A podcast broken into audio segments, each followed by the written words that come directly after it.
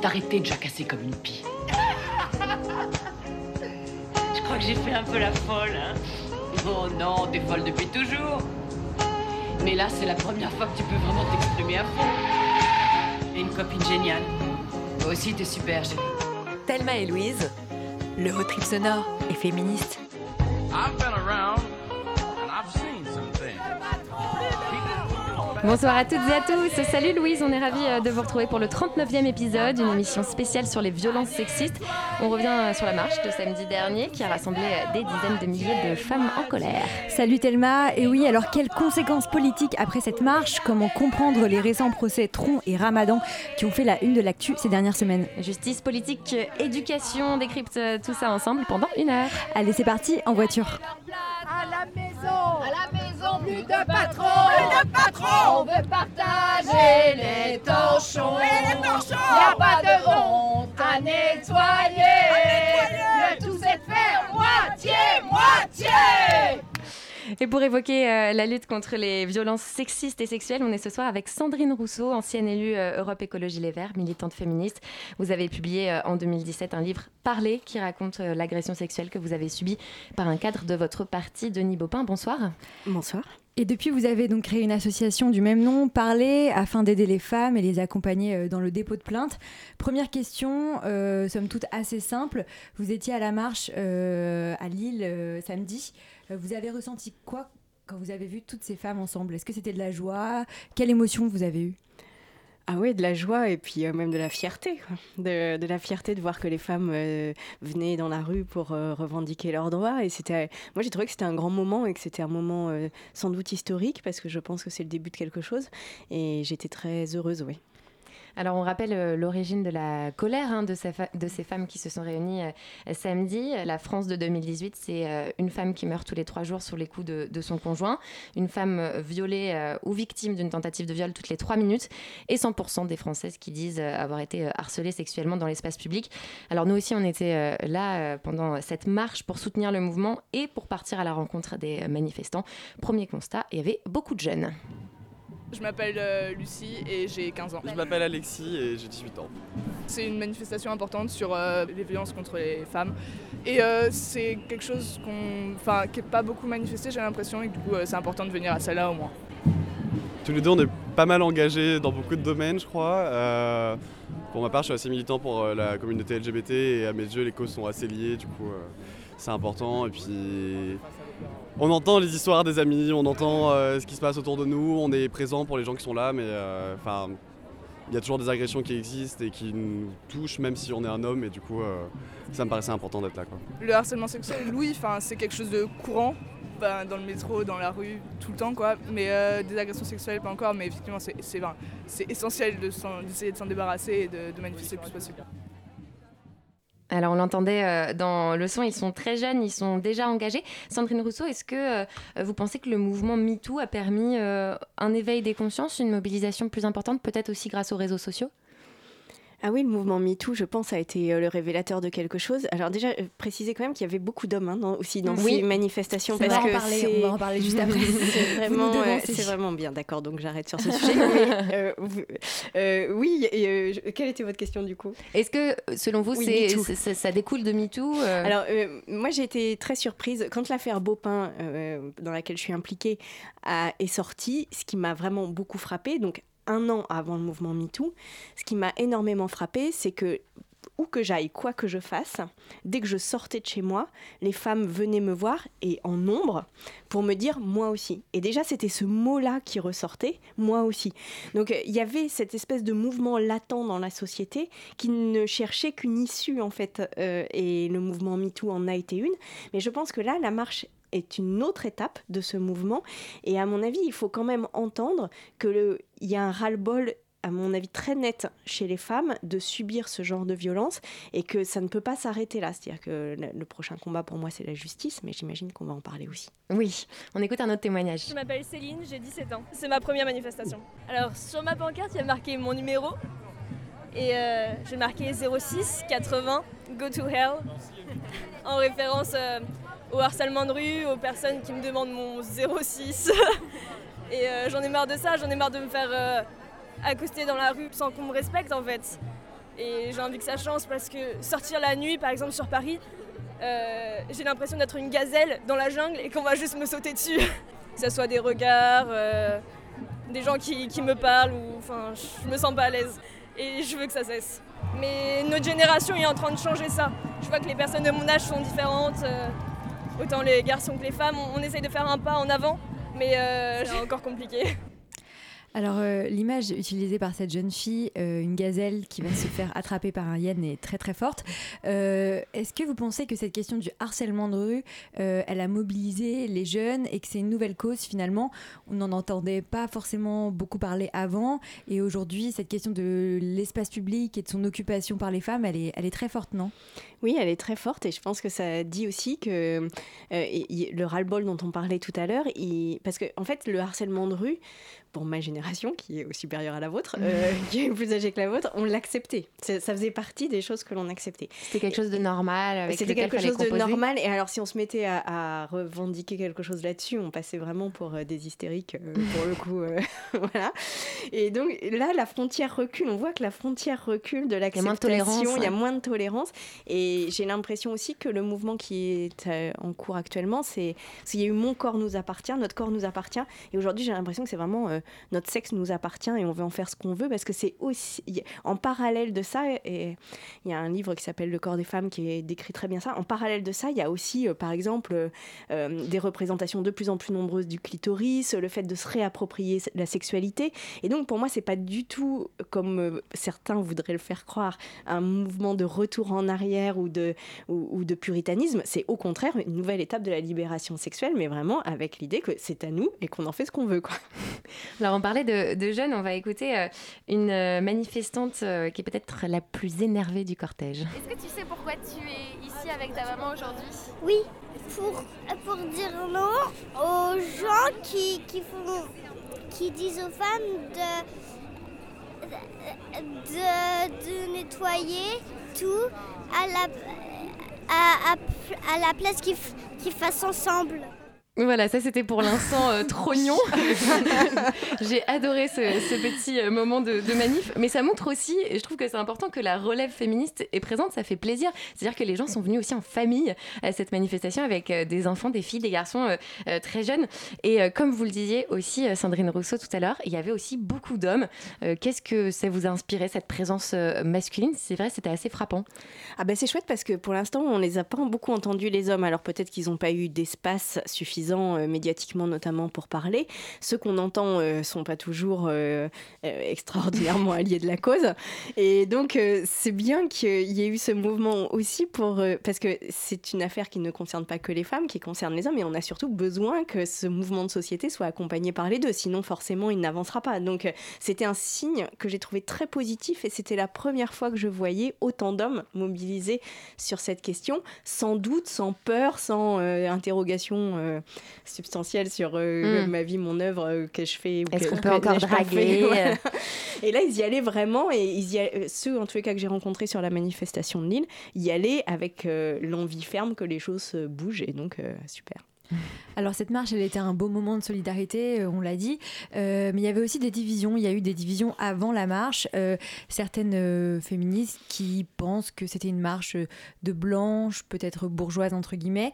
Est-ce que vous déjà vous avez entendu parler de, de, ce, de ces dissensions, enfin de bah, avant, le, avant la manifestation, il y avait eu euh, des prises de position de certaines pour dire on n'ira pas à cette marche on ira à côté.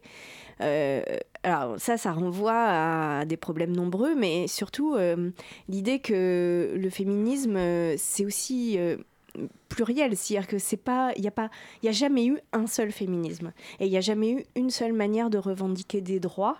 Et donc euh, le cortège de dimanche montrait ça, euh, de samedi pardon, montrait que justement euh, il y avait plusieurs manières de revendiquer les choses. Après toutes sont légitimes. Enfin, c'est vraiment ça le moment le plus important. Et, et toutes, à un moment donné, quand même, marchent le même jour pour la même cause. Donc voilà, permettez que je retienne ça, c'est que toutes et tous, on a marché euh, le même jour pour la même cause. Est-ce que vous pensez que ces, ces divisions, elles sont plutôt euh, nuisibles? Au contraire, elles, au contraire, elles sont nécessaires à, à l'essor d'un féminisme pluriel et donc qui rassemble plus de monde? Mais s'il y avait que une seule ligne, euh, un seul mot d'ordre, quelque part, euh, enfin, ce serait dictatorial comme régime. Donc c'est bien qu'il y ait du débat. Après, il y a une vraie question d'intersectionnalité, c'est-à-dire que euh, les femmes qui sont euh, racisées ont vraiment plus de sujets. Enfin, je, je crois que c'est assez indéniable. Et c'est vrai aussi que MeToo a été un mouvement de femmes blanches, plutôt insérées socialement, voire euh, diplômées, etc. C'est ce qui a donc, été euh, beaucoup critiqué. ouais. Et donc, évidemment qu'elles ne se reconnaissent pas complètement dans cette lutte. Moi, j'ai envie de leur dire que euh, il faut aussi que ça bouge de ce côté-là pour que ça bouge partout. Mais euh, je comprends aussi qu'elles aient envie d'apparaître en tant que telles sur leur propre. euh, Donc pour vous, c'était pas gênant qu'il y ait euh, un deuxième cortège, un autre euh, Hashtag. hashtag, ouais, un mot d'ordre qui était le nous aussi et non pas le nous toutes, pour marquer euh, cette, euh, cette différence Parce que j'ai vu sur le hashtag euh, nous aussi, c'est qu'à chaque fois qu'il y avait nous aussi, il y avait nous toutes à côté. Donc euh, je pense Oui. que. Mm. Mais je pense qu'à des moments, il faut aussi montrer qu'il y a plusieurs manières, euh, il y a plusieurs discriminations, Mm. il y a plusieurs manières de vivre les choses et il y a plusieurs lignes. Et que voilà, c'est pas. Mm. Si à la fin on n'est pas les unes contre les autres, mais qu'on est les unes à, à côté des autres, c'est bien. Il y avait aussi la question de la non-mixité qui a été euh, beaucoup abordée, euh, euh, même si au final c'était un, petit aspect quand même de l'organisation de cette marche. Mais donc il a été question de, et ça a été fait d'ailleurs, d'organiser une partie du cortège en non-mixité pour les femmes qui le souhaitaient. C'est quelque chose qui, comme d'habitude, a fait énormément réagir sur les réseaux sociaux, notamment les mecs. Vous, quelle est votre position sur cette question de la, non-mixité C'est-à-dire, pour ceux qui ne connaîtraient pas, hein, se réunir uniquement entre femmes pour parler notamment de ces questions de violence sexiste, ce qui, moi, me paraît quand même assez euh, normal, enfin pas choquant en tout cas. Voilà, j'ai envie de enfin la première réaction que votre question euh, génère chez moi, c'est de dire, mais moi j'ai assisté à plein de réunions de non mixité quand j'étais élue où il y avait que des hommes blancs. Enfin, je veux dire, à un moment. euh, et, vraiment, j'en ai, eu beaucoup. Donc, euh, en plus, sur les violences euh, sexistes et sexuelles, c'est ce dont, auquel on est confronté dans l'association, par exemple, que j'ai fondée. Euh, évidemment que parler d'un viol fait par un homme, ça n'est pas complètement simple de le faire devant un homme. Donc, il faut aussi comprendre que ces violences-là génèrent des traumatismes, que ces traumatismes compliquent la relation avec les hommes et que pour les femmes qui ont subi ça et qui sont en plein dans ce traumatisme, eh bien défiler côte à côte avec des hommes qui touchent, qui sont vraiment en proximité, ça peut Mm. être extrêmement euh, douloureux, compliqué et, et donc euh, respect à elle, voilà, Mm. respect à elle. Peut-être une dernière question euh, sur, euh, sur la marche. Est-ce que vous diriez que ça a été un, un succès Peut-être rappeler les chiffres. Euh, Oui, forcément- 50 000 personnes dans toute la France. Ouais, après, il y a 30 toujours des écarts Oui. énormes. Ouais, 50 000 pour les organisatrices et 30 000 à Paris. Donc c'est Pour les organisatrices, c'est 12 000 selon la police à Paris.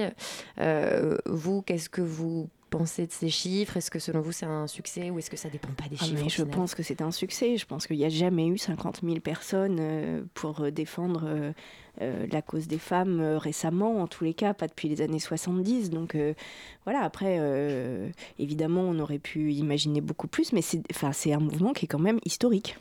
C'est un mouvement historique et c'est un mouvement aussi euh, pacifiste. Enfin, on, on reparlera après. C'est oui. C'est un Il y a- des problèmes, je pense. par notre pacifisme. euh, non mais féminisme et pacifisme et donc euh, un, un défilé qui était quand même nous on y était c'était un beau défilé avec euh, des Bonne familles ambiance. une bonne ambiance euh, les gens se parlaient les gens avaient l'air de s'écouter et de se regarder donc c'est déjà euh, je pense euh, une bonne chose Et puis ça débattait, ça parlait. Ça, ça vous avez pu échanger vous avez pu chan- échanger avec euh, des personnes? Ah mais plein, mais plein. J'ai jamais autant parlé, je crois, dans une manif euh, de ma vie. et non, mais c'est vrai, il y avait vraiment beaucoup de débats et on n'était pas du tout dans l'invective, ni d'ailleurs avec les gens qui regardaient le cortège passer, parce que c'est pareil. Moi, j'ai eu plusieurs euh, discussions avec des personnes qui étaient sur le bord du cortège et qui disaient ah mais euh, là je peux pas parce que j'ai les courses de Noël à faire, mais je suis de tout cœur avec vous et tout ça. Et ça aussi, c'est quand même intéressant parce que c'est pas toujours comme ça. Ouais, on va faire une petite pause dans cette actu brûlante et on va rejoindre notre chroniqueuse Chapostrophe qui pose des coups de gueule. Est-ce que les règles, ça peut faire mal Jusque-là, elle est énervée Elle a ses règles, hein Je vous demande de vous arrêter. Des fois, on a juste envie de dire qu'on a nos règles. Salut chat, alors euh, qu'est-ce Salut. que ça t'a inspiré cette marche contre les violences faites aux femmes? Alors, avant toute chose, euh, j'ai souhaité répondre en musique à la dernière production musicale de Damien Saez. Let me take a selfie.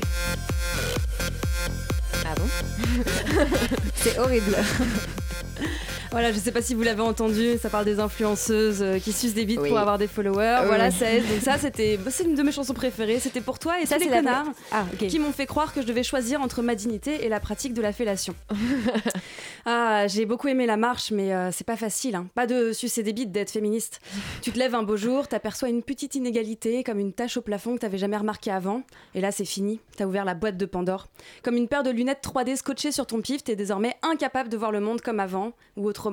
Dans les pubs, au boulot, dans la cuisine, sous la couette, dans la rue, sur internet, en temps de paix comme en temps de guerre. Franchement, c'est épuisant, non? Certains accusent les féministes de manquer d'humour. C'est pas moi qui vais les contredire. Depuis que je suis consciente de la condition des femmes dans le monde, j'ai pas vraiment envie de me bidonner. C'est pas pour rien que je viens gueuler dans ce micro et que ma chronique s'appelle l'instant ragnagna.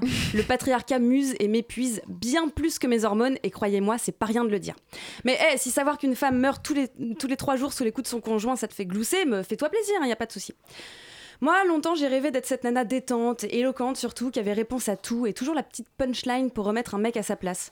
Comme euh, Jessica James. Je sais pas si vous connaissez l'héroïne du film The Incredible Jessica James. Et si notre chroniqueuse culture était là, elle m'enverrait des bisous avec ses mains pour cette référence. à un moment, Jessica James aperçoit un mec qui manspread dans le métro et elle fait ce truc incroyable. Elle fixe le mec dans les yeux, elle imite la position de ses jambes avec ses mains sans le quitter du regard et il les claque pour lui signifier qu'il est temps de refermer ses jambes et de prendre un peu moins de place. Du pur génie.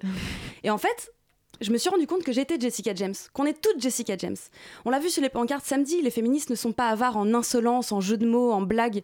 Moi j'ai mis du temps à y venir, mais maintenant j'ai plein de petits trucs du genre pour dénoncer les micro-agressions du quotidien avec humour et sans me mettre en danger. Ah, dis Par exemple, si toi aussi t'y épais des manspreaders comme Jessica James, fais comme moi. J'ai deux techniques. Si la place est libre à côté de Mister Couille de Cristal, je m'installe en gueulant un bon gros Pardon Effet immédiat, Mister V se redresse et referme ses jambes. Ça dure une microseconde et juste assez pour que je m'installe en écartant mes jambes comme une oppresseuse. Vive le woman spreading.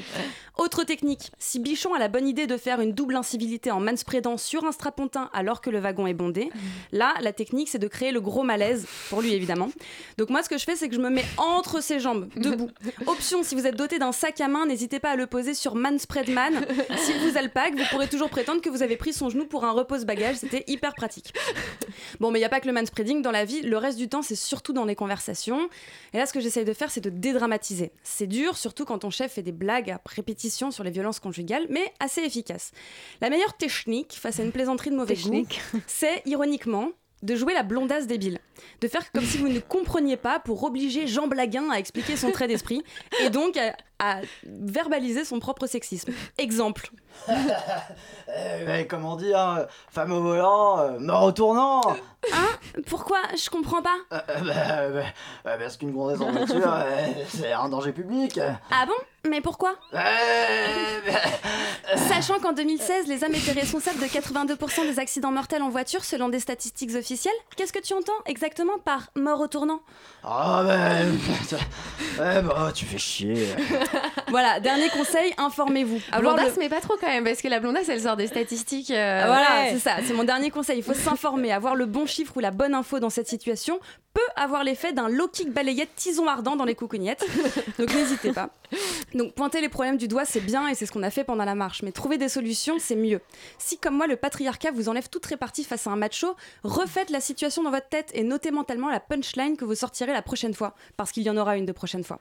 Et puis, inscrivez-vous à des ateliers de réponse aux arguments antiféministes. L'association Féminicité en organise un le 11 décembre prochain. Allez sur le blog 365 réponses, comme la princesse, où des femmes s'entraident en, apportant des éléments de langage qu'elles utilisent dans telle ou telle situation. Contre ces petits emmerdements misogynes du quotidien, informez-vous, entraînez-vous, mais surtout parlez-vous et entraidez-vous. Contre les, contre les machos, sororité n'est jamais un vain mot. Ah, bravo. Très belle chute. Alors je tiens à réagir parce que j'ai déjà essayé la technique euh, manspreading, euh, genre pardon, genre, genre bien prendre de la place comme ça, et ben pas toujours quoi. C'est vrai Bah ouais, il y a des gens des fois je leur dis Déception. pardon et Alors, il faut raj- pas quoi. Moi, il faut rajouter quelques décibels au pardon. Moi, vraiment, maintenant, je- coups les gens, le wagon se retourne parce que je fais Ouais. vraiment un pardon. Mais je tiens à dire que hier, dans le métro, j'étais à côté d'une fille et en fait, il y a un gars qui est venu se coller à moitié contre elle. Alors certes, il y avait du monde, mais franchement, je trouvais qu'il prenait quand même vachement de place et qu'il se collait vachement. Il aurait pu se coller de l'autre côté où il y avait un autre garçon. et non. Et du coup, on lui a lancé. se coller entre, entre mecs. On lui a euh. lancé toutes les deux un regard noir. On l'a regardé, mais vraiment en mode genre. Voilà, sorcière, genre bouge. Et, euh, et en fait, j'étais contente. Bon, il a pas bougé, mais. mais, La mais- victoire du mais- jour. mais- Merci, Louise. Non, mais j'étais contente de voir que avec la personne qui était à côté de moi, et ben, on a eu la- le même réflexe et on s'est regardé ensemble et on s'est comprise sans se le dire. Et ça, je pense que c'est dû aussi à tout ce qui se passe en ce moment. Le fait de dire que, bah voilà, comme c'est sur les réseaux sociaux et euh, à la télé, à la radio, etc., bah les gens, en fait, les filles en tout cas, se comprennent déjà mieux entre elles et ça, c'est déjà bien. Et la prochaine fois, l'objectif, c'est qu'il bouge. Oui, quand Ouais, même. mais là, ça avait l'air compliqué quand même. Sandrine Rousseau, qu'est-ce que ça vous évoque, toutes ces euh, micro-agressions dont, dont parlait Chat euh, Et euh, est-ce que vous, vous avez des techniques, des, des- des- des réflexes euh, que vous avez euh, acquis euh, et que euh, vous conseillez autour de vous? Ben, à peu près les mêmes, hein. c'est-à-dire que, pardon, excusez-moi, euh, ah, mais là, votre jambe touche la mienne, si vous pouviez l'écarter, ça m'arrangerait. Ouais, bien cache comme ça, ça doit, être, euh, ça doit être assez gênant, ça peut être pas mal. Des choses comme ça. Après, euh, en effet, ils réagissent pas toujours, mais euh, je pense que s'ils l'entendent une fois, deux fois, dix fois, à la fin, ils réagiront, donc il faut rien lâcher là-dessus. Et puis, les transports en commun, c'est c'est notre place aussi, la rue, c'est notre place, et donc il n'y a pas à, à tortiller, on n'a pas à avoir un demi-strapontin. C'est Mm. comme ça, c'est la vie. Et c'est vrai que l'histoire de l'argumentaire, euh, comme le, comme le soulignait Chat, c'est euh, euh, c'est quelque chose qui parfois prend au dépourvu, où on a l'impression d'être armé, d'avoir un milliard de statistiques.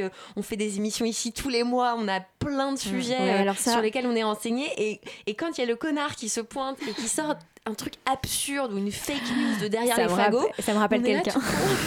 Ouais, Oui. mais ça, euh, je pense que y a, et, enfin, les statistiques, c'est bien de les avoir, mais déjà, il faut, on n'est pas, on n'a pas toute une mémoire encyclopédique Non, mais qui non, nous permet non, de toutes les sortir euh, au Pour bon, preuve, à pour ma chronique, j'étais obligée de retourner chercher les Voilà. chiffres sur les accidents. Et en plus, euh, le fait de sortir les statistiques, ça en renvoie aussi euh, l'idée peut-être que l'on se justifie sur des choses Mm, ou que oui. l'on argumente sur des Mm. choses sur lesquelles finalement, est-ce qu'on a à, à argumenter autant que ça? Il y a des moments où il faut juste mettre un terme à la conversation et dire bah écoute, euh, stop, euh, Mais c'est ça, pour- ça n'est pas acceptable, passons à autre chose. C'est pour ça que j'aime beaucoup la technique, euh, ironiquement, que j'ai découvert avec Louis C.K., qui expliquait Ah. comment euh, répondre à, des, à, des, à des blagues de merde sur le racisme ou sur la société ou des arguments Mm, un peu mm, mm. extrêmes, etc.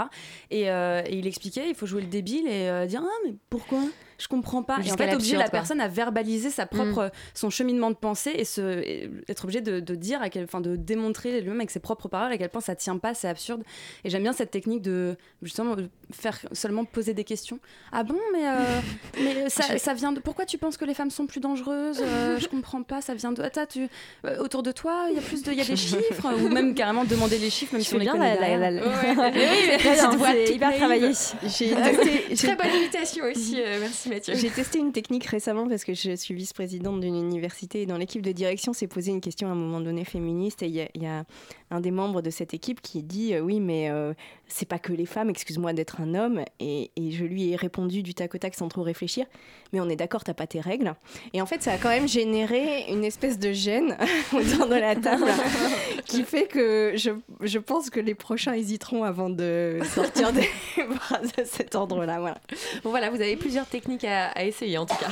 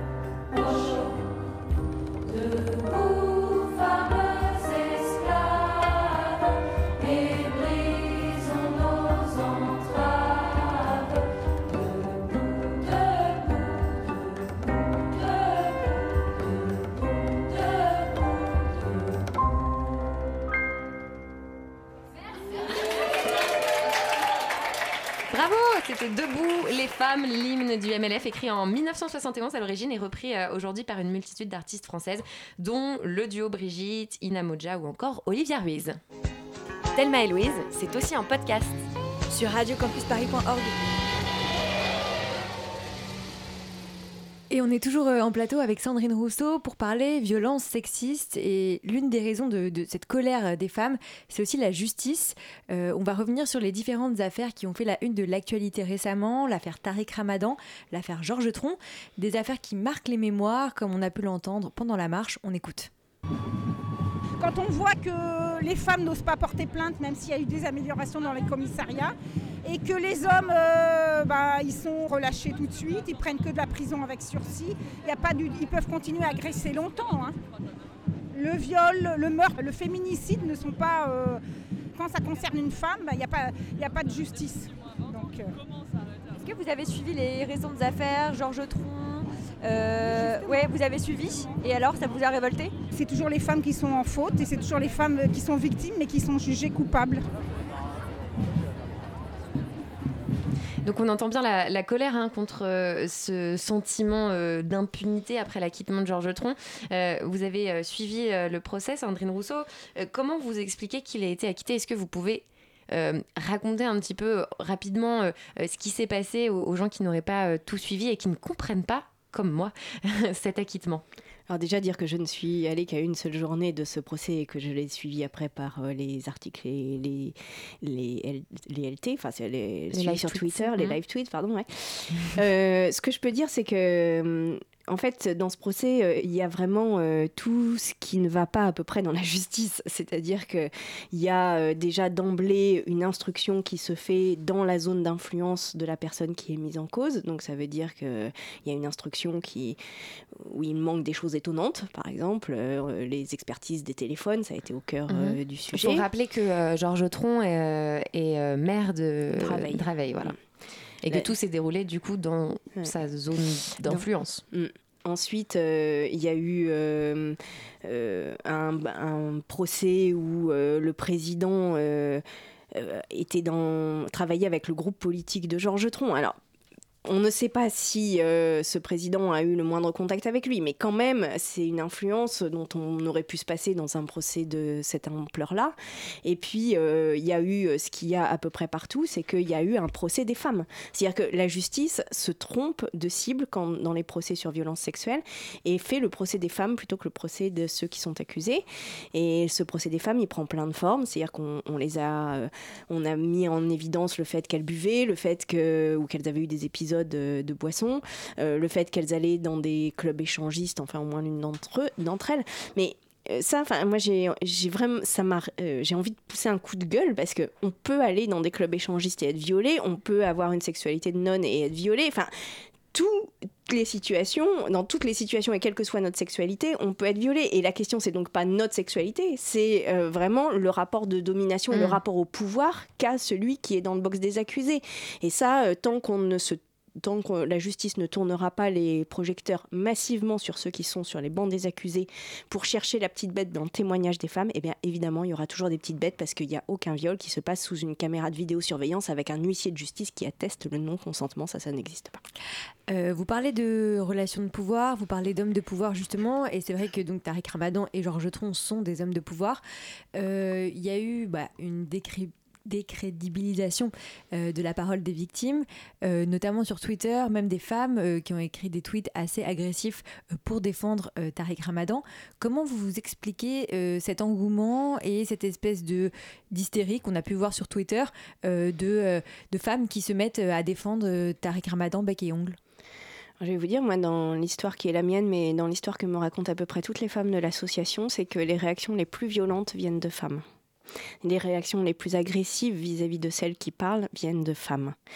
Et, euh, et quelque part, euh, l'émission On n'est pas couché euh, a montré ça aussi, hein, euh, d'une certaine manière. Donc, enfin, c'est pas une question d'homme-femme, c'est une question de. il enfin, faut comprendre que quand euh, quelqu'un est accusé de viol, ça peut être quelqu'un qu'on aimait beaucoup, quelqu'un de très charismatique, quelqu'un en, en qui on avait mis sa confiance. Et donc, euh, cette accusation de viol, elle vient remettre en cause toute l'appréciation qu'on avait de cette personne. Et évidemment que c'est un peu violent, surtout quand on aime profondément une personne, c'est un peu violent cette chose-là.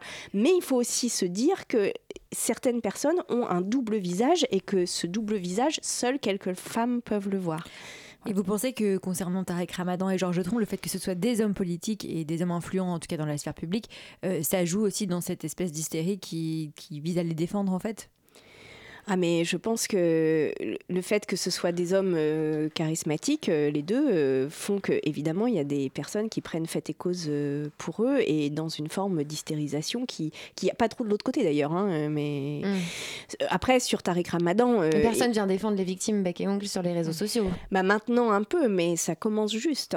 Ça Mm. commence juste. Et, et enfin, les, les soutiens, ça, ça fait partie des choses qui sont les plus difficiles, je pense, quand on commence à parler de violence sexuelle et quand on commence à dire ce que l'on a vécu. C'est que, en fait, on regarde. Et le monde, enfin, à partir du moment où on commence à parler, le monde se sépare en deux. C'est comme s'il y avait une espèce de, de frontière invisible qui se mettait entre les personnes.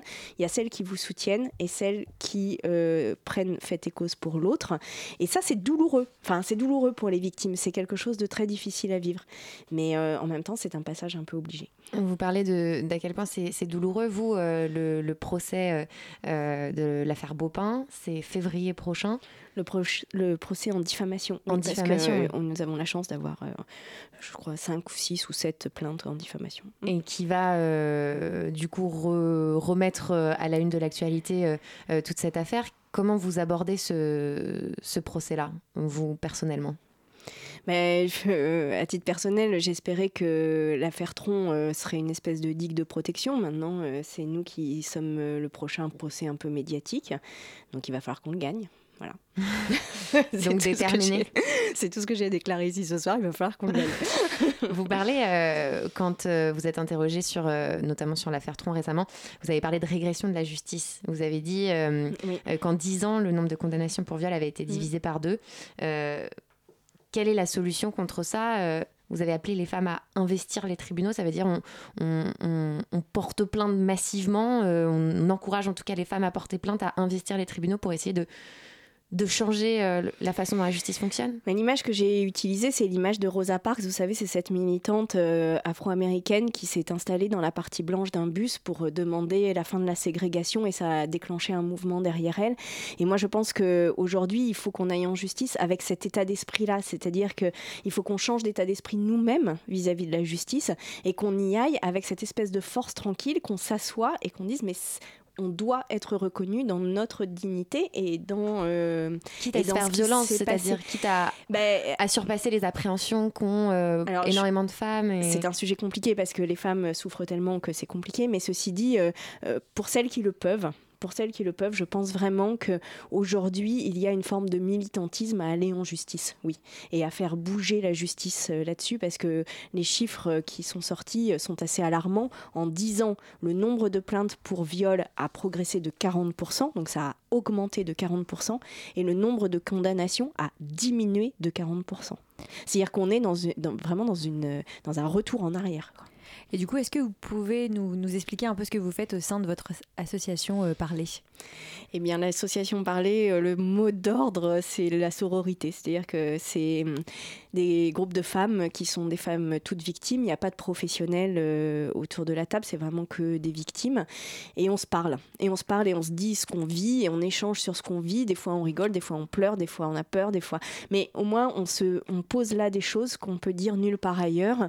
Et quand il y en a une qui veut aller en justice, eh bien, euh, on l'accompagne au commissariat, on l'attend à la sortie de son dépôt de plainte. Quand elle est convoquée, quand il y a une copine qui est convoquée par le juge, eh bien, on l'attend aussi à la sortie du tribunal et on l'accompagne, on prend un petit café avec elle. Et ça, ça, ça paraît peut-être rien du tout, mais je vous assure que c'est absolument fondamental parce que Ça quand donne on du sort, courage. ça donne beaucoup de courage et quand on sort d'un- d'une confrontation, par exemple et qu'on se retrouve seul sur le trottoir avec celui auquel on a été confronté il y a cinq minutes avant, eh bien c'est d'une violence extrême. Alors que là, on met juste euh, un peu d'humanité là-dedans. Et je suis très surprise des résultats que ça a. C'est-à-dire, je suis très surprise du, nombre de situations qui se, qui avancent grâce à ces groupes et qui avancent vraiment, euh, en plus dans la joie, la bonne humeur, parce qu'on on partage un repas. Et je vous assure qu'il y a des fois où on rigole. Il y a même des, des villes où elles vont au ciné ensemble, elles se font des sorties, Et donc euh, l'idée, c'est juste de se dire, mais on n'est pas toute seule. Vous pouvez aller voir euh, la, hum, la liste hein, des réunions de l'association sur le site euh, associationparler.com. Un mot euh, rapide aussi de euh, l'action du gouvernement. C'est euh, des critiques qu'on a beaucoup entendues euh, pendant la marche. Budget euh, de l'État euh, alloué euh, à la lutte contre les violences faites aux femmes, c'est 79 millions d'euros, euh, 0,002% du budget de l'État. Je pense que les moyens devraient être beaucoup plus importants. On estime qu'ils devraient être au moins à 500 millions d'euros. Donc vous voyez bien le delta. Donc maintenant, quand on dit en 2017 que c'est la grande cause euh, nationale, bah, il faut donner les moyens, notamment les moyens aux associations, mais aussi aux collectivités territoriales qui s'engagent et qui portent des euh, politiques publiques euh, de lutte contre les violences faites aux femmes. Alors, on se rappelle tous et toutes euh, d'Emmanuel Macron qui avait dit que euh, l'égalité homme-femme serait la grande cause euh, du quinquennat. Du coup, là, on vient d'entendre Fatia Agoun, qui est vice-présidente du conseil départemental du Val-de-Marne, qui est une élue communiste. Et pour elle, donc elle le dit bien, le gouvernement ne prend pas assez en compte l'ampleur du phénomène des violences sexuelles. Vous en pensez quoi, Sandrine Rousseau?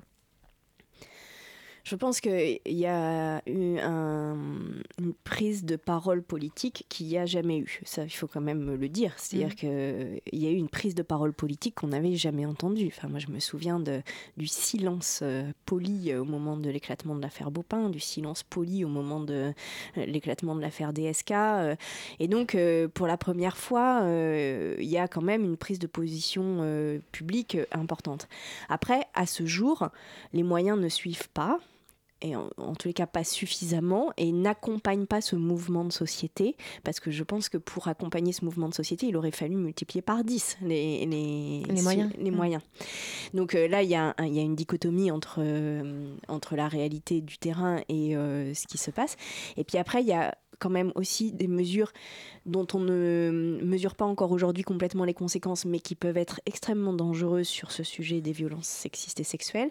C'est par exemple la disparition des CHSCT. La loi travail. C'est- Et voilà, et c'est aussi euh, la réforme de Est-ce la que vous pouvez justice. expliquer, euh, ouais, pour ceux qui La- connaissent pas, rapidement la- euh, bah, les CHSCT dans les entreprises, c'est une instance qui permettait de régler une- en partie. enfin, donc c'était un interlocuteur dans les violences sexistes et sexuelles. Aujourd'hui, ça ne l'est plus. Et là, il y a une réforme de la justice où on va vers une correctionnalisation plus importante. Mais surtout, il y a un sujet qui, pour moi, est très préoccupant. C'est euh, aujourd'hui, quand une plainte est classée sans suite, on peut se porter partie civile pour imposer à la justice de prendre en compte notre plainte. C'est-à-dire que on, on- même classé sans suite, on a une possibilité de recours. Et cette possibilité de recours va probablement être supprimée dans la réforme de la justice. Et ça, c'est assez grave si ça se produit parce que euh, 9 plaintes sur 10 sont classées sans suite. 9 plaintes sur 10. C'est énorme. Donc ça veut dire que si on n'a plus les moyens de se porter partie civile, il n'y aura plus qu'une plainte sur 10 qui donnera lieu à poursuite et avec euh, tout l'aléa du jugement derrière. Donc là, on serait vraiment dans une forme de régression.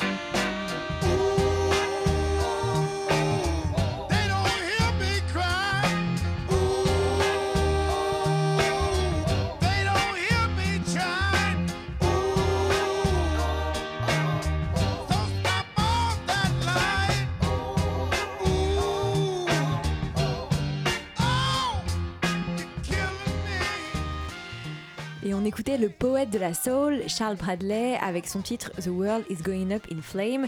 Une voix rauque, un rythme entraînant, on s'imagine bien au coin du feu, sous la couette, à écouter tout l'album. Mon Dieu que c'est beau. Ça tu peux le dire. J'ai toujours voulu voyager mais j'en ai jamais eu l'occasion. Tu l'as cette. Et on est toujours en studio avec Sandrine Rousseau et en dernière partie de cette émission, on voulait revenir avec vous sur la façon dont les médias traitent les violences sexistes et sexuelles. Euh, pour vous, c'est aussi un problème important, un sous-problème dans le problème finalement? Ah bah oui, parce que là, euh, on entend... euh, la, la manifestation, par exemple, est extrêmement peu apparue euh, dans les médias. Or, c'était une manifestation historique, c'est-à-dire qu'en fait, il y a toujours une forme de minimisation des mobilisations des femmes, comme si c'était un peu anecdotique, un peu, euh, un sujet de plaisanterie. Et puis surtout, euh, ce, qui, mais, ce qui me frappe là dans la, dans la manifestation, mais ce que j'ai observé dans plein d'endroits, c'est que dès qu'on commence à faire une table ronde, un, un amphi, un moment où on parle des femmes et de la cause des femmes, eh bien, il y a toujours quelqu'un dans l'assistance qui, à un moment donné, lève le doigt et dit Oui, mais ça, c'est pas plus important. Et. En fait, euh, c'est assez incroyable ce réflexe de ne pas vouloir entendre les femmes. Et c'est pour ça que là, le message que j'envoie, c'est maintenant, il va falloir qu'on se bouge euh, vraiment pour qu'on nous entende parce que ça va pas être trop possible qu'on soit à chaque fois euh, évincé et effacé. Alors, il y avait euh, plusieurs euh, personnalités politiques euh, qui euh, ont choisi de marcher euh, ce week-end aux côtés des Gilets jaunes, hein, par exemple Mélenchon, euh, Philippe Poutou. Mais il y en avait aussi quelques-uns quand même euh, qui sont euh, venus euh, à la marche féministe. Il y avait Benoît Hamon notamment à Paris et plus surprenant Philippe euh, Martinez de la CGT qu'on a croisé. Il y a besoin que les discours cessent et que les actes euh, soient effectifs. Et euh, c'est in- intolérable qu'au XXIe siècle, euh, on ait encore euh, des violences euh, qui sont faites aux femmes, qui partent souvent des entreprises parce qu'il y a inégalité salariale. Et, la CGT, c'est un des combats majeurs de la CGT, euh, cette question de l'égalité, pour que cessent euh, les discriminations, mais aussi les violences faites aux femmes. J'ai eu l'occasion de le dire, c'est pas un combat qui fait l'unanimité, et c'est pour ça que, y compris en interne, euh, on mène ce combat pour euh, transformer les mentalités euh, euh, partout, et il n'y a aucune raison qu'à la CGT, je dirais, on devrait être exemplaire, et donc ce combat, il doit se mener aussi à la CGT. Alors, est-ce que le, fait que les partis politiques les syndicats s'emparent de ces questions, c'est important selon vous? Ça peut aider à attirer l'attention médiatique? Ou est-ce que c'est un peu du pinkwashing quelque part C'est-à-dire du, Ah, du pinkwashing, j'avais jamais entendu cette expression. Pinkwashing, juste on précise pour les auditeurs, c'est ben, c'est le fait d'utiliser des, des- Alors, normalement, c'est plutôt commercial, le, fait d'utiliser les idées euh, féministes pour faire vendre. Euh, là, ça pourrait être de la récupération politique, tout simplement. Oui, alors on peut voir ça comme ça. Après, on peut aussi se dire que C'est le verre à moitié a- vide, on va dire. c'est ça, il y a le verre à moitié vide et le verre à moitié plein. Mais dans le verre à moitié plein, il y a quand même euh, l'idée que pour, le, enfin, pour, pour la première fois, il y a des leaders qui viennent à, à ces manifestations. Et euh, je pense que ce qui a ébranlé, les affaires qui ont ébranlé les syndicats et les partis politiques ces derniers mois, pardon, je vais tousser, ont, ont aussi euh, remis en cause les schémas qui existaient dans les partis. Après, je voudrais juste dire qu'il y a encore beaucoup, beaucoup de travail. Donc, euh, si vous pouviez, euh, dans tous les partis et les syndicats, vraiment prête- prendre cette cause à bras le corps et changer réellement les choses, je pense que ça, ça ferait du bien à notre démocratie profondément. Oui, on a croisé notamment des, euh, des syndicalistes euh, femmes de la CGT qui nous, enfin moi qui m'ont dit en off que voilà, elles avaient aussi déjà subi du harcèlement et que euh, le syndicat pouvait être euh, un milieu extrêmement On l'a vu, sexiste oui. et machiste. hein.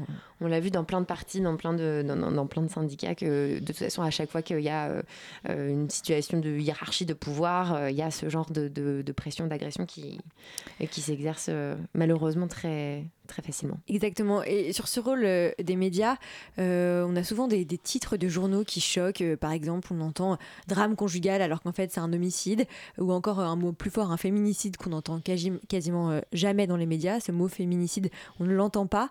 Euh, pourquoi? C'est encore tabou? Oui, c'est un mot qui est, qui est assez peu répandu et, Et en effet, euh, les le traitement médiatique de certaines affaires de meurtre de femmes sont assez hallucinants. Il y avait eu euh, l'été dernier, par exemple, elle a brûlé la, elle a brûlé la brioche. euh, Elle se retrouve en morceaux dans la poubelle. Enfin, c'est quand même assez incroyable. Qu'est-ce qu'ils veulent et faire? Surtout que quand on lit l'article, C'est quoi? C'est quel est le quel Bah, est le but de ce genre de titre? Quand on lit l'article, en plus, ça s'est fait devant ses enfants et tout. Donc, euh, euh, oui, je pense qu'il y a une volonté d'accroche, parce que ça, j'en ai discuté avec des élèves journalistes qui n'ont pas très bien pris mes remarques d'ailleurs, mais euh, il y a une volonté de chercher l'accroche à tout prix. Mais là, euh, ça dépasse l'entendement. Enfin, euh, il y a vraiment quelque chose qui va pas de ce point de vue-là. Et puis après, il y a aussi des personnalités qui sont relayées non-stop. Là, je lisais encore ce matin une interview de Dupont-Moretti, qui est l'avocat de Georges Tron, et qui disait euh, avant on se prenait un râteau, maintenant c'est un délit. Ça, c'est une fake news. Typiquement, c'est une fake news. C'est-à-dire que le- la définition du, du harcèlement et de l'agression, elle date de 2011. Euh, Depuis la loi de 2011, elle a quasiment pas changé. Et donc, euh, il n'y a pas eu un changement soudain où avant c'était un râteau, maintenant c'est un délit. Les râteaux restent des râteaux, les délits restent des délits. Et ça, euh, enfin, donner la parole outrageusement et sans contradiction à des personnes comme ça, c'est aussi entretenir l'idée que ah bah il y a un flou, euh, messieurs dames, soyons très vigilants et écoutons et enquêtons vraiment sur euh, ces femmes qui parlent parce que peut-être que derrière elles euh, il y a beaucoup de sorcières en fait. Et c'est ça le c'est ça le fond de cette histoire et, et à un moment donné il va falloir aussi que les médias bougent là-dessus. Alors ça commence hein, parce que MeToo a quand même donné Mm, un mm. gros coup de pied dans la fourmilière de ce point de vue-là, mais il reste des scories. Et euh, vous, euh, vous avez quand même une expérience assez euh, régulière des médias. Vous intervenez de temps en temps. Vous avez aussi fait la, la promo de votre livre en, en 2017, euh, euh, notamment dans l'émission N'est pas couché. Quelle euh, expérience personnelle vous faites de euh, ces rares moments où on donne la parole euh, aux femmes et, et aux victimes? Y a Plutôt deux- mitigé, plutôt. Plutôt mitigé, mais quand même, euh, je pense qu'on commence euh, quand même à donner la parole et à respecter cette parole. Donc euh, ça, c'est nouveau. Après, il y a toujours... en fait, c'est plus dans, dans l'avant-émission que ça se joue en général. C'est-à-dire qu'il y a toujours quelqu'un qui arrive et puis qui, qui dit... Enfin, il y a souvent qui dit, ouais, non, mais quand même, qu'est-ce que vous allez dire là exactement? Enfin, bon, donc en fait, ça se joue un peu avant les émissions, mais ceci dit, dans les émissions, il y a quand même une prise de parole euh, assez massive. Et donc, saluons ça et, et espérons surtout que ça dure, parce que je rappelle quand même qu'en France, on n'a pas beaucoup bougé après MeToo. hein. Il y a, aux États-Unis, en, en Espagne, en Suède, il y a eu des mouvements vraiment de fond, même en Angleterre. En France, il n'y a pas eu de mouvement euh, vraiment fort, il n'y a pas eu de démission massive, il n'y a pas eu euh, de mouvement dans les rues euh, comme on a pu les voir en Mhm. Espagne, à part ce samedi. Donc il y a quelque chose à travailler encore en France.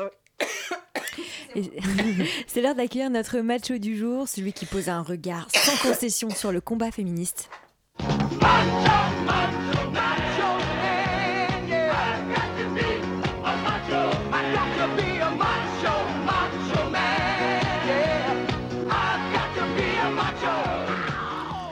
Salut Mathieu, je sens que, que la manif de ce samedi t'a beaucoup inspiré. Ça va mes cailles, mes petites biches à moi. Oh, j'ai envie de vous faire un gros câlin paternaliste quand je vois ce qui vous est arrivé samedi dernier. Vous étiez à ça de transformer, transformer votre kermesse en marche de suffragettes, en bataillon Louise Michel, à réunir des millions de femmes comme les Espagnols, et pourtant rien. Vous avez beau avoir réuni, selon la police, 12 000 personnes à Paris contre 8 000 gilets jaunes le même jour, le JT de TF1 ou celui de France 2 ne vous ont accordé qu'une pauvre petite minute. Alors oui, la violence, les voitures en feu sur les Champs-Élysées, c'est plus vendeur qu'un rassemblement pacifique. Ok, on connaît la chanson. Mais bon, on peut aussi faire un petit effort et tenter de se remettre en question pour essayer de voir où est-ce que ça a merdé. Non, non, ne m'accusez pas de mansplaining. Pourtant, je dois vous dire, à première vue, vous aviez tout pour réussir, le kit idéal pour une manif réussie. Le code couleur, les slogans, les vidéos, les stars, une chanson. Prenons le code couleur. Depuis quand on laisse des iguales s'occuper de la com d'une manif? Heureusement qu'elles avaient imprimé des pancartes et que les vraies féministes, celles qui s'habillent mal, avaient sorti leur plus belle écharpe ou bonnet violet pour créer un peu de cohérence visuelle le long du cortège. Bah ouais, il fallait pas compter sur les Instagrammeuses pour respecter le dress code. Ensuite, la vidéo. Franchement, j'ai adoré. Debout, debout, debout, debout. Ce clip. J'avais l'impression de regarder le making of de 10% avec les stars de la chanson française. Elles ont l'air copines, elles s'adorent, elles se font des bisous. On y croit On a envie de les voir monter sur scène toutes ensemble et faire tourner dans toute la France euh, comme les enfoirés. Ça fait chaud au cœur. Surtout que le groupe Brigitte est parvenu à faire ressusciter des âmes que l'on pensait perdues à tout jamais, comme Anaïs ou la grande Sophie. Bon, après, c'est vrai que euh, niveau ambiance, c'était pas tout à fait ça. J'ai bien senti que vous avez essayé de créer la polémique, de faire affluer les gros rageux en organisant un espace non mix dans le cortège pour leur faire péter un petit câble. Vous avez même sorti la carte Rokaya Diallo, franchement pas mal. hein. Mais la maillot n'a pas prise, non, tout le monde s'en foutait. La preuve, elle n'était que 5 dans leur zone anti-relou. Je sais pas, moi, vous auriez dû faire venir les femmes. Faut pas être Thierry Ardisson pour comprendre que les gens préfèrent la nudité au débat sur le prix du carburant. Non mais. Parce qu'il fallait pas compter sur Muriel Robin, Florence Moreno ou Philippe Martinez pour attirer les badauds. C'est pas, ta- pas stratégique tout ça. hein. Ah oui, et puis je me mets à la place de, des quelques hétérosexuels masculins qui ont osé braver le froid de ce mois de novembre et qui n'ont même pas pu se faire une bonne merguez à la fin de la marche. Faut motiver ces troupes, bordel Même celles dont vous souhaitez couper les couilles. Et si j'étais super mal intentionné, je tape beaucoup du point aujourd'hui. Oui, je- dis donc, Ouais. c'est très énervé, notre Énervé, Mathieu. je sais pas, c'est pour me donner du Non, mais c'est Et- si j'étais super mal intentionné, j'aurais pu vous conseiller de saupoudrer tout ça d'un peu euh, d'islamophobie, euh, d'homophobie ou même de discours anti-migrants pour attirer l'attention du grand public et des caméras de télévision. Mais je ne voudrais pas que l'on m'accuse de mépris de classe. Non. Jamais. J'avoue qu'il est difficile de ne pas opposer la marche contre les violences sexistes au, débard- au débardement pardon, des Gilets jaunes le même jour. Mais une fois n'est pas coutume, la voix de la sagesse nous vient de la journaliste Titu Lecoq qui écrit dans Slate Il serait tentant d'opposer les deux manifs, surtout si l'on imagine les gilets jaunes comme des mecs qui fument des gauloises et roulent au diesel en mangeant des steaks saignants. Euh, je ne sais pas vous, mais moi je vois vraiment pas de quoi elle parle. Bon, il est vrai que la marge Nous Toutes n'a pas été le seul rassemblement qui a été invisibilisé par les Gilets jaunes cette semaine. On a d'ailleurs une pensée émue pour les infirmières et les infirmiers, ainsi que l'opération Justice Morte, comme le rappelle Titiou, qui sont passés aux oubliettes la semaine dernière. Pas question de jouer les victimes, c'est pas notre genre. En revanche, ça aurait été sympa d'organiser ça le dimanche. Je glisse ça là. C'est vrai que ça a été quand même le, euh, gros débat du week-end. euh, Vous en. Ah ça, euh, si on devait faire un, un recensement de tous les conseils de militantisme que l'on reçoit régulièrement, je pense que ce serait un truc utile parce que euh, je sais pas si euh, les, les Noirs américains, si Mandela ont reçu autant de conseils de militantisme, mais vous n'êtes pas seul à vouloir nous aider. On était- on on vous remercie dénoncer, beaucoup. mes, mes- mes collègues, on était les premiers à faire des blagues pendant toute la manif ouais. sur l'organisation. Mais c'est pas une organisation, c'est une vraie organisation. je me suis dit, le code. Couleur violet, j'ai quand même. euh, On est d'accord là-dessus. Non, non, mais c'est vrai que alors la manif à Paris, je sais pas comment ça s'est passé à Lille, mais la manif à Paris a mis un tout petit peu de temps à partir à Opéra et donc on rigolait.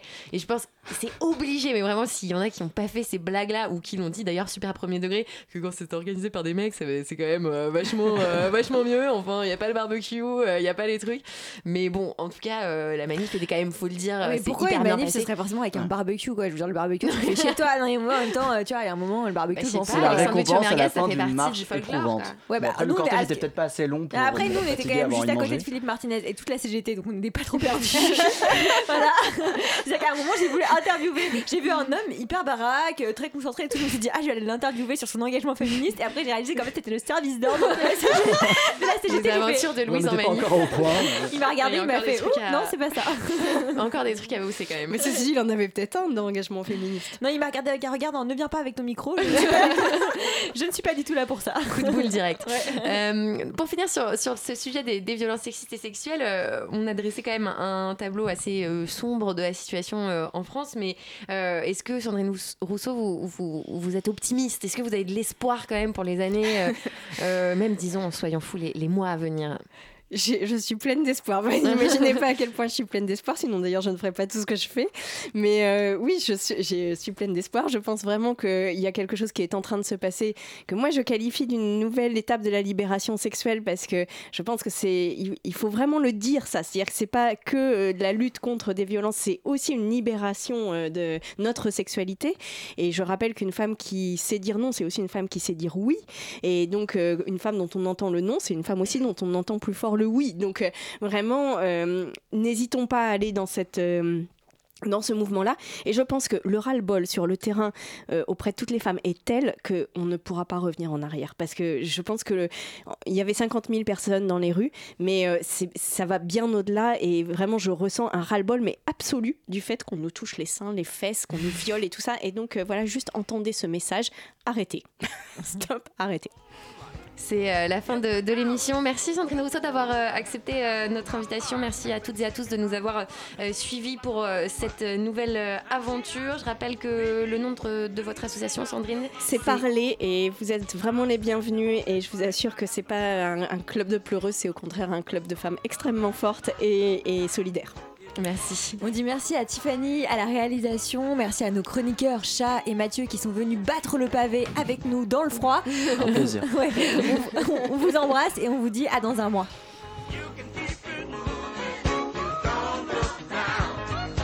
I was walking down the street at sunrise one morning in London, England.